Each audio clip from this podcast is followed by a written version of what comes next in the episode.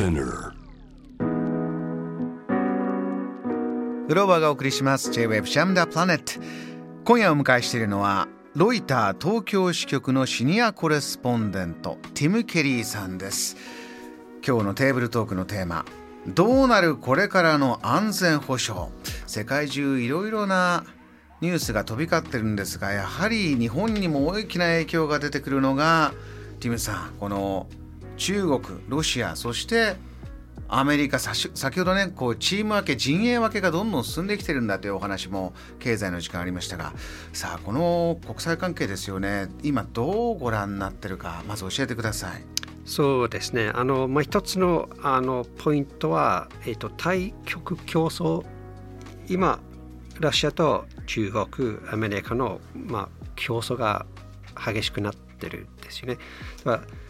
911から、うんなんかテロ組織の戦いは中心になっていたんですよね。テロとの戦争というキーワードでずっとありましただからその偏った戦争ということですね。なんか小さいな敵と国と戦うということはそれじゃなくて今も対極国の競争なんか、まあ、ある意味ではちょっと冷戦の時代に戻るという、まあ、雰囲気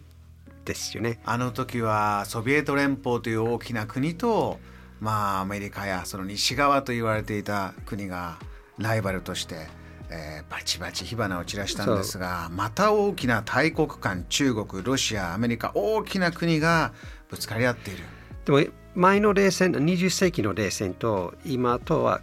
あのだいぶは違うんですよね。うん、あの一つのはあのそのあの前の冷戦にはもうあのソビエトあのあのアメリカのあの経済は分裂してたんですね。あまり経済は統合していなかったんですよね、うん、で今はそうじゃないんですよ。もうグローバライゼーションがありましてだから日本もそうなんか中国というあの経済関係は非常にあの深いんですよ。なるほど。だからその冷戦にはっていうことはないその意味でないんですよあのブロック経済鉄のカーテンとかもあちとこちが全然違うところで回ってるという状況が以前でしたけれども、ね、今先ほどおっしゃったようにエネルギーだってヨーロッパはロシアに天然ガス依存してる。ドイツも経済が良かったのは中国といいバランスを取ってたからだ。日本ももちろんそうですけれどもイギリスもそういったところでは中国と蜜月仲がいいよというニュースが盛んにあった時期もありました。まあ、イギリスはまあ日本みたいにアメリカと仲いい。アメリカとはとってもいいしそのグループに入るんですよねでも中国ともこうビジネスはたくさんやってきてましたよ、ね、あのそうですよまあ一回あの中国と経済的な関係を深めましょうというあの戦略があってでその同時に日本とそういう貿易関係を作りましょうというあの戦略があったんでも中国と経済的な関係を深めるのはちょっと無理あるんですよね。やっぱり対立はするんですよ。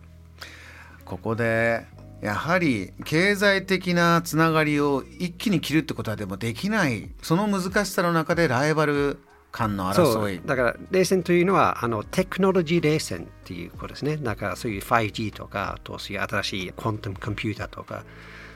すごいその競争が激しくはなるあと今の半導体の、えー、えーとサプライチェーンのいろんな問題が発生してそこでちょっと分裂してなんか、まあ、冷戦的な戦いがあの競争が今はあの始まってるんですよね。あと来年はあの、まあ、2つの大きなあのことがあって、まあ、1つのは、はい、えっと、冬季五輪ですね。冬季五輪これ今連日、えー、外交的ボイコットというキーワードが飛び交ってます。すね、今まではイギリス、カナダ、オーストラリア、アメリカですね。日本はどうするかということは日本にとってはかなり難しい選択ですね。これ日本の難しさというのはどういうふうにご覧になってますか？えっと、まずあの隣の国だしあとまあ経済の関係もあるだしあとある程度は中国といい関係を維持はしたいと思うんですよ日本は。でもアメリカとのパートナーですのでその関係も大事だしだからどうするかというのは結構悩んでると思いますよ。だから今すぐ答えは出てこないんですよね。これあのそもそもなんですけれどもね先ほどおっしゃったように一時期はアメリカと中国もどうにかバランスとってえー、お互いに納得できる条件で話をまとめて喧嘩はやめようという時期もあったんだけどもティムさんからするともうそれは無理になったんだライバルとして、これはどういうきっかけが大きかったんでしょうか？えー、っとですねやっぱり今とラシアと中国の関係は強くなってるんじゃないですか。今なんか共同訓練とかはもうやったり手を組んで、まあ、非正式なアライアンスなんですけれどもと手を組んでその国際秩序に不満があるんですね。両方。あのロシアと中国。だからこれからの国際秩序はどうなるか。そういう新しいそのワールドオーダーを作るのはどっちかという競争ですよね。今までえーまあ、イギリスそしてアメリカ、えーまあ、フランスドイツとかそういった国がリーダーシップを取ってきてバランスを取ってきたまず今までのこうパワーバランスというのがあって、はい、そこに対して、えー、ティムさんも今日のあのリポートで番組にこう書いてきてくれてるんですが例えばイギリスとして脅威のトップと見てるのが中国ロシアイランこの連携なんだそうです。あの、まあ、中国ロシアイランあの日本もあの今年の防衛白書にも、まあ、トップは中国ですね。その中にもラシアと、まあ、北朝鮮も入るんですよね。ただヨーロッパにとっては難しいのはやっぱりあの中国と経済的ないい関係を維持はしたいんですよね。あのドイツとか、まあ、フランスもそうなんですけれどもでもその人権の問題に対してはどう対処すべきかというのは非常に難しいんですよね。でも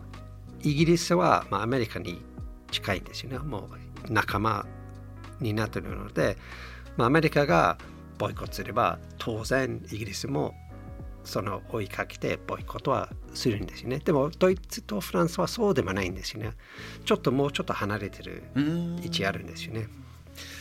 この冬季五輪の動きが大きな注目。そしてもう一つの大きな注目はやっぱりあのアメリカの中間選挙ですね。アメリカの中間選挙、バイデンさんが厳しいかなんていう言われ方もしてますが、どうご覧になってますか？まあ厳しいんですよね。歴史的の例見れば、大統領の政治党が負けるんですよね、中間選挙。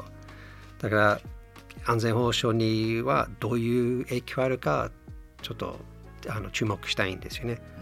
やっぱり、ね、国内の、まあ、国内戦争まではいけないんですけれどでもやっぱり